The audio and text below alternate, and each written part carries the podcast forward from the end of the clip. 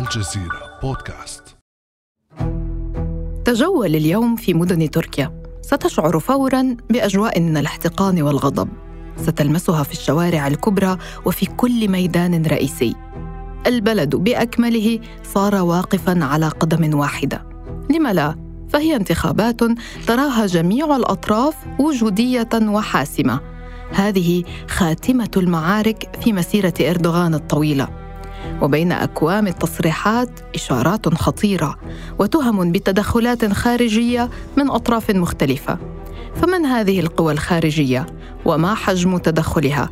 وكيف قد تؤثر على مسار الانتخابات في أيامها الأخيرة؟ بعد أمس من الجزيرة بودكاست، أنا روعة أوجيه. أتحاور اليوم مع الدكتور محمود الرنتيسي، الباحث المتخصص في الشأن التركي. أهلاً بك دكتور. أهلاً وسهلاً بكم دكتور رنتيسي. نقترب من يوم الانتخابات، والتصريحات النارية إن صح التعبير تزيد.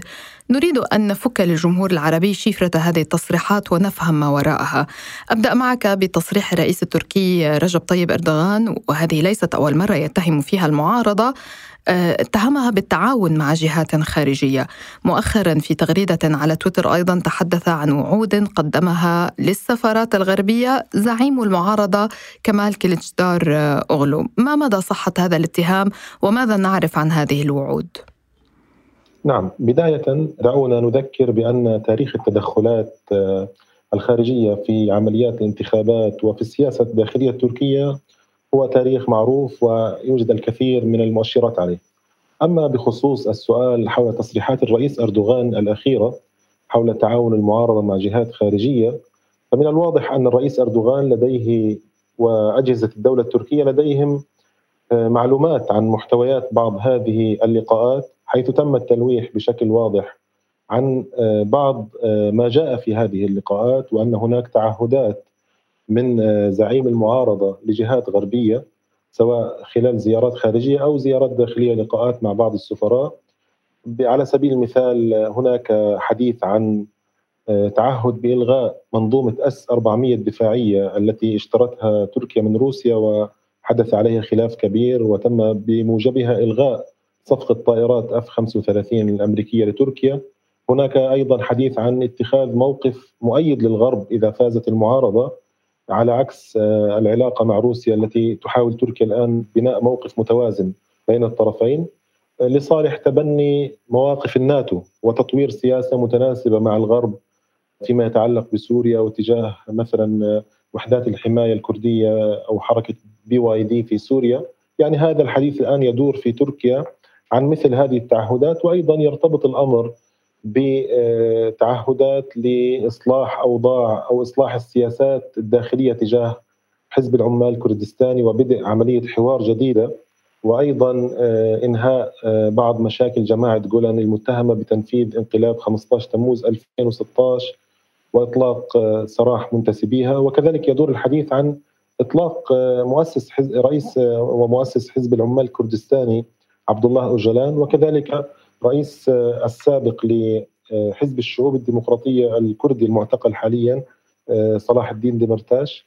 وأيضا كذلك هناك حديث عن دعم الأفكار أفكار المثلية الجنسية التي يتم الترويج لها حاليا في تركيا بشكل متزايد عن السنوات السابقة. يعني لمحت إلى لقاءات خارجية أو مع المعارضة في الخارج. اسمح لي نعود لتغريدة أردوغان التي اتهم فيها المعارضة بالتعاون مع الخارج. لفت نظري فيها حديثه عن مفاوضات استمرت ثماني ساعات في مطعم برجر في بنسلفانيا في أمريكا. لو تفكك لنا هذه التهمة. الحديث يدور هنا عن احتمال وجود لقاء لزعيم المعارضة كمال كليتشدار أوغلو مع جماعة جولان خلال زيارته لأمريكا للولايات المتحدة في أكتوبر الماضي، أكتوبر ألفين واثنين وعشرين، بناء على دعوة وجهت له لحضور معرض للتكنولوجيا. وكان مرتبا في برنامج هذه الزيارة أن يغادر كليتشدار أوغلو من واشنطن إلى نيويورك بالطائرة، وأيضا كان مرتبا أن يلتقي مع عدد من الصحفيين الأتراك، لكنه فاجأ الجميع وألغى هذا اللقاء وقام بالسفر برا من واشنطن إلى نيويورك. ومعروف أن ولاية بنسلفانيا تقع بين واشنطن ونيويورك، يعني في في منتصف المسافة بينهما، وهي مقر إقامة زعيم تنظيم جولان وأنصاره. لذلك هذه هذه الفترة التي غاب فيها كليتشدار أوغلو عن الصحافة الأمريكية وحتى عن الصحافة التركية استمرت مدة ثمان ساعات. فبدأت هناك تساؤلات تظهر، هل التقى كليتشدار أوغلو بمسؤولين أمريكان أم بقيادة تنظيم جولان؟ ما هي سبب اختفائه عن الأنظار وإلغائه للسفر جوا وتفضيله للسفر الذي يمر عبر ولاية بنسلفانيا؟ لذلك كان هناك اتهامات أنه جرى لقاء مع جماعة جولان، خاصة أنه بعض أنصار جماعة جولان المحظورين ومن قدومهم إلى تركيا كتبوا على على مواقع السوشيال ميديا وتحديدا على تويتر أننا بدأنا نحجز تذاكر الطيران لنعود إلى تركيا في خمسة عشر مايو، وهو اليوم الذي يلي يوم الانتخابات. وأيضا حدث أن هناك حديث عن تسريب لتسجيل ل يعني لهذا اللقاء، لكن حتى الآن لم يظهر أي شيء. طبعا تركيا تصنف تنظيم جولان بالمنظمة الإرهابية، تعتبرها المسؤولة عن محاولة انقلاب ألفين وستة عشر. أكثر التهم جدية للمعارضة جاءت على لسان سليمان صويلو وزير الداخلية التركي، لو تخبرنا عنها أكثر. نعم، وزير الداخلية التركي منذ قرابة عام تقريبا وهو يتحدث عن وجود متابعات للأجهزة الأمنية التركية للقاءات لأطراف خارجية وسفراء دول مع المعارضة التركية. وعلى وجه التحديد هو تحدث في أكثر من برنامج تلفزيوني مؤخرا عن وجود تسجيل صوتي لنائب في حزب الشعب الجمهوري، هو النائب أونال تشيبيك أوز، وهو أيضا نائب رئيس الحزب، أنه نقل إلى أحد السفراء الغربيين ما اتفقت عليه الطاولة السداسية من مخرجات حول اجتماعاتها. ويعني حتى تحدث الوزير صويلو عن محتويات هذا اللقاء، أنه عرض عليه فكرة أنهم سيقوموا بتوجه الانتخابات مرة أخرى بعد سنتين أو ثلاثة لإعادة انتخاب الرئيس، وتحدث معه عن عدد النواب الذي تتوقعه المعارضة وتأثير الحرب في أوكرانيا على انتخابات تركيا وكيف سيحصل على أصوات الأكراد في داخل تركيا.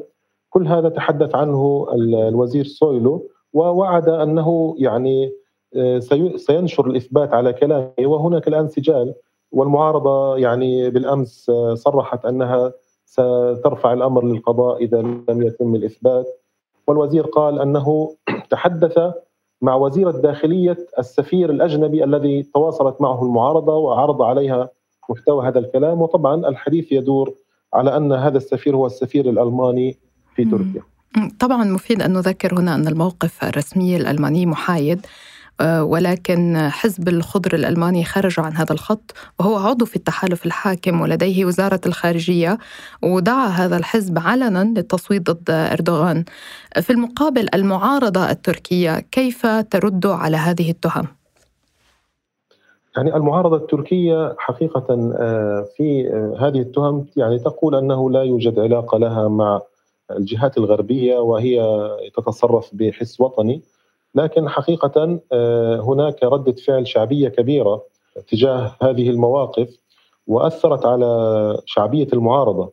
على سبيل المثال ذكر كمال كليتشدار أوغلو قبل أيام في لقاء مع مع البي بي سي أنه سوف ينقل علاقة تركيا من العلاقة الجيدة مع روسيا إلى علاقة جيدة مع الغرب، وهذا يعني أثر، كان له ردود فعل سلبية في الشارع التركي، مما عاد به مؤخرا ليقول نحن لن نتجه إلى الشرق وإلى الغرب ولكن سنضع اتجاه خاص بتركيا. هذه الدندنة والاتهامات المستمرة لها جذور من قبل في السياسة التركية. تصريحات أردوغان الآن ذكرتني بتصريحات الرئيس الأمريكي جو بايدن أدلى بها أثناء حملته الانتخابية في عام ألفين وعشرين. لنستمع لمقطع منه. So I'm very concerned about it. I'm very concerned about it. But I'm still of the view يجب أن نوضح أننا ندعم قيادة المعارضة. أنا قلق جدا بشأن أردوغان، ولكن ما زلت أؤمن بأننا يمكن أن نتعامل معهم بشكل مباشر كما فعلت أنا سابقا. يمكن أن ندعم هذه العناصر التي ما زالت في المعارضة ونشجعهم على هزيمة أردوغان، ليس بانقلاب ولكن بالعملية الانتخابية. كيف تقرأ هذه التصريحات وأنت تنظر لسياسة بايدن تجاه تركيا اليوم؟ نعم، هذه تصريحات واضحة من الرئيس بايدن حول التدخل في السياسة التركية وفي الانتخابات التركية.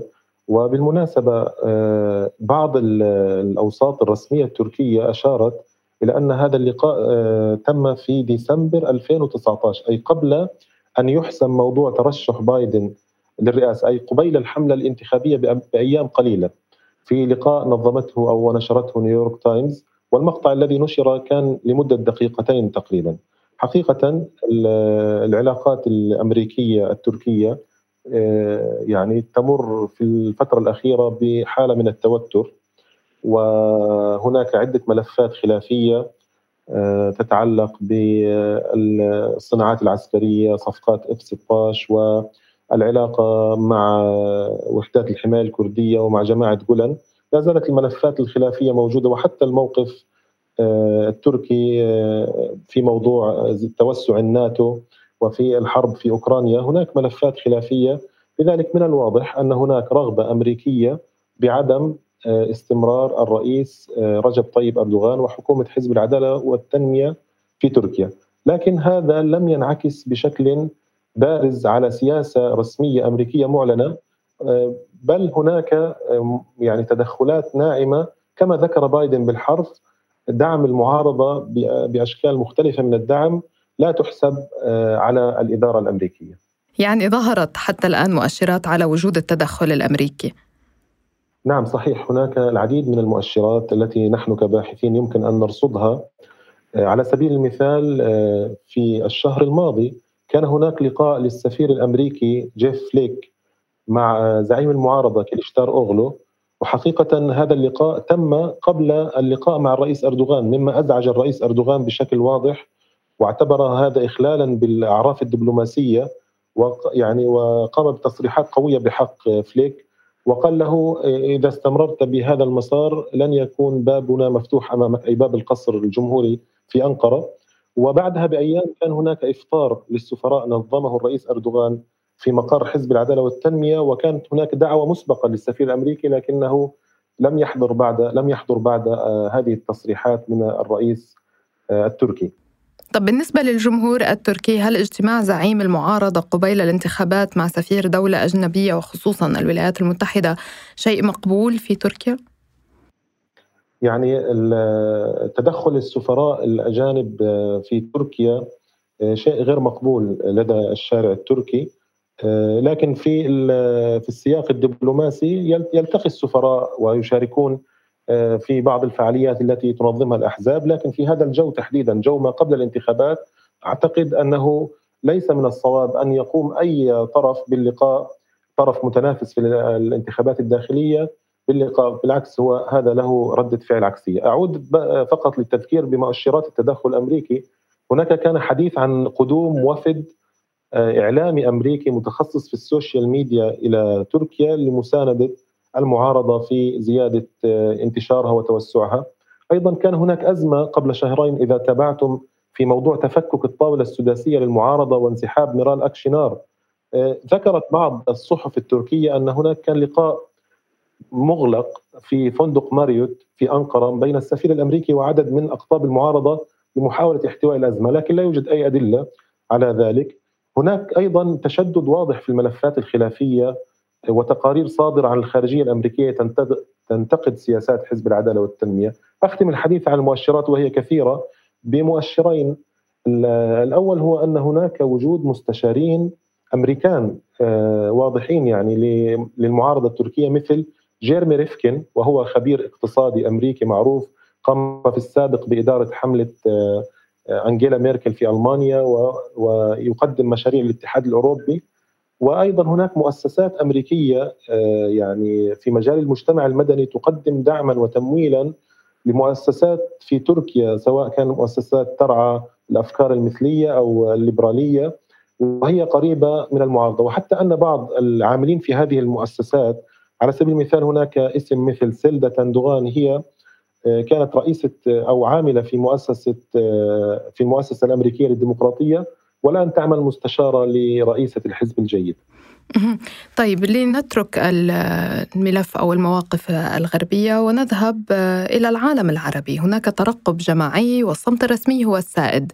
كيف تقيم مواقف الدول العربية أو غيابها حتى عن الانتخابات التركية؟ نعم، هذا حقيقة سؤال مهم، وفي ظل هذا الاهتمام الكبير في الانتخابات التركية. كما هو معلوم، تركيا بدأت منذ تقريبا عامين عمليات مصالحات وإزالة للتوترات بينها وبين عدة دول عربية مثل السعودية والإمارات ومصر، وحتى أنها سعت لإزالة بعض المشاكل مع العراق. وحاليا هي اليوم يعني هناك اجتماع مع سوريا، مع النظام السوري برعاية روسية وإيرانية.